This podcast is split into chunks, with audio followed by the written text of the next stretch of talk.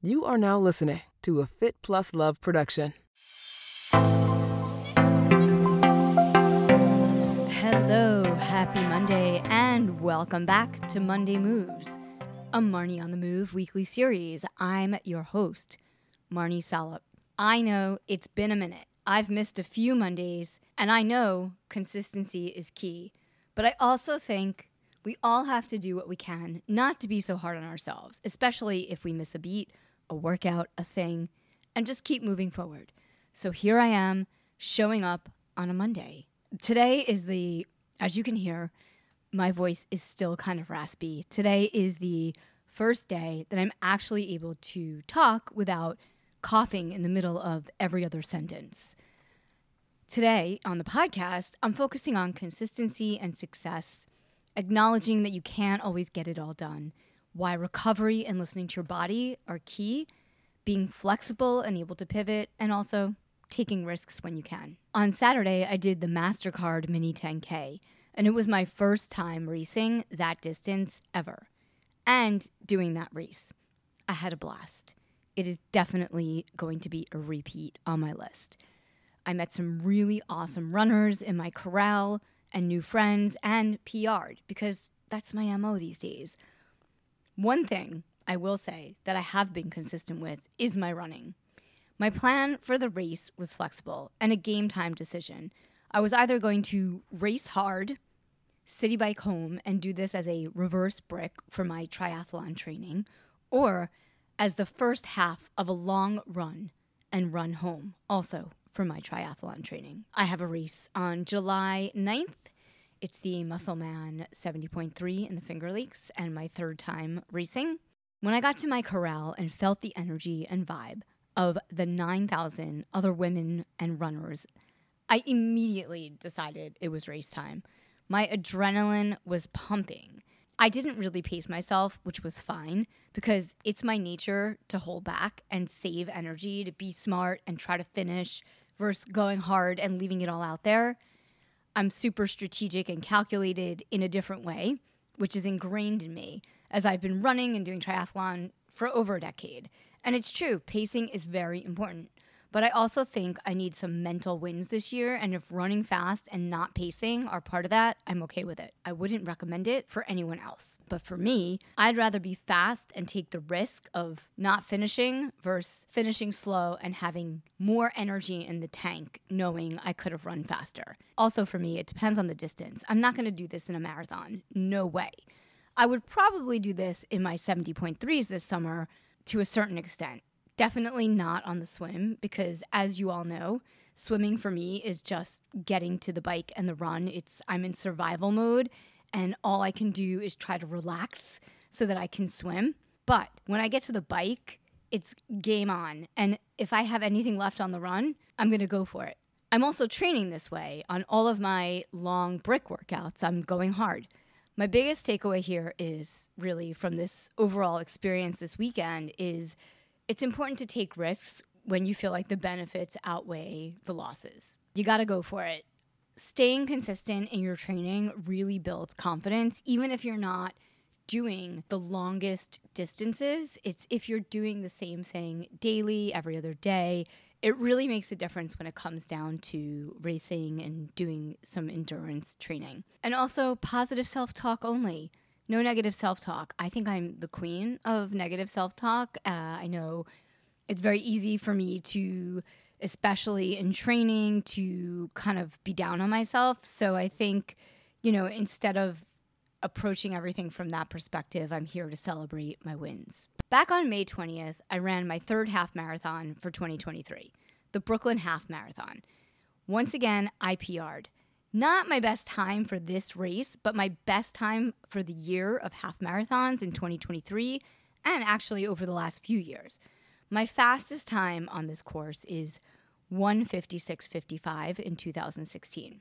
After the race, I felt great. I ate a few things that I probably shouldn't have eaten that don't typically agree with my body, but I was starving. And honestly, apples and bananas that they were giving away were not going to cut it, nor pretzels. So I went into a gross deli near where I parked my car. I got a bagel. I can't eat gluten, cream cheese. I can't eat dairy, but my brain wasn't working. Anyway, I ate that. I felt fine. I got home. I was a zombie until Sunday. I went to the pool on Sunday. I did a mile swim for recovery. No big deal. Super chill, very easy. Felt great. It was also my cold plunge for the weekend to help with the inflammation and everything else. And no, it's not 50 degrees, but it's still freaking cold. Felt great all day. It was the perfect activity for me because it's important to keep moving. Monday, I woke up and had a severe stomach ache, cramps, everything. It was the beginning of a three day gut takedown. In my mind, there was no way that I was sick. It was definitely the bagel and cream cheese I ate on Saturday and any other crap that I ate that weekend, but I was sick, legit. I actually had to go to the doctor because I was so nervous that something was wrong. And it wasn't COVID, which I kind of like was hoping that I would have some kind of diagnosis because it was a mysterious stomach issue. My takeaway from that forced rest and recovery. For three days, I did nothing. It was also the beginning of my consistency fail. I couldn't even do the podcast, I couldn't train, I couldn't focus no matter what I did. So I just accepted the fact that I was done and I just sat here and did my work and anything that I could do, but none of the things that were really requiring a ton of energy. And just when I started to feel better, I developed a massive cough which I definitely attribute to the wildfires and smoke in New York City, but it was at least five days before the bad air quality. I was coughing. I thought it was allergies. I took Zyrtec. I thought it was COVID again. I took many, many tests. Nothing. So I lost my voice, needless to say. No podcasting, no exercise. All of this to say that it was a sign that I just needed to rest. You know, the three days with the stomach virus wasn't enough. So I also needed to really reconfigure my training because I'm in my core training blocks for my triathlon. And it took me a while to wrap my head around that, but it's not the first time it's happened. So I immediately thought, what is the least energy of all the things I have to do? So I spent my time indoors on the bike and then I added a few swims. I tried running, but after two miles, and this was just like Thursday or Friday after the race, my lungs were on fire. I really couldn't run more than two miles. So I took that as a win because I really felt like I couldn't run at all. The next day, I ran four miles. The next two days, I ran six. And finally, after a couple of days, I got back to eight. It was not easy, it was super frustrating. Considering my plan after the Brooklyn half was to start back up at 10 miles leading to my July 9th, 70.3, I was devastated. But I rallied and I feel I am back in action. The biggest takeaway from this entire week and a half of being down and out, having a lot of struggles with my training, not being able to be consistent, not being able to even do this podcast. I really needed to pivot and, and just do what worked for me and deviate from my plan.